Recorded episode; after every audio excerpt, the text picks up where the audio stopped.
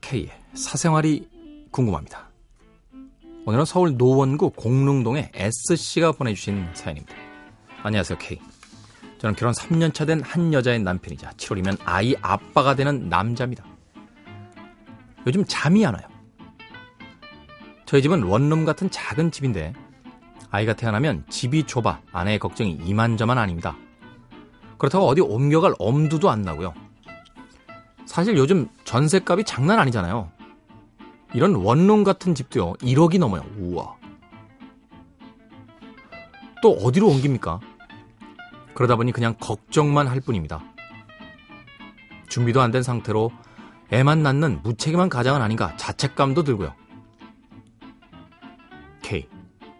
마음을 고쳐 먹으면 되겠지만 쉽지가 않아요.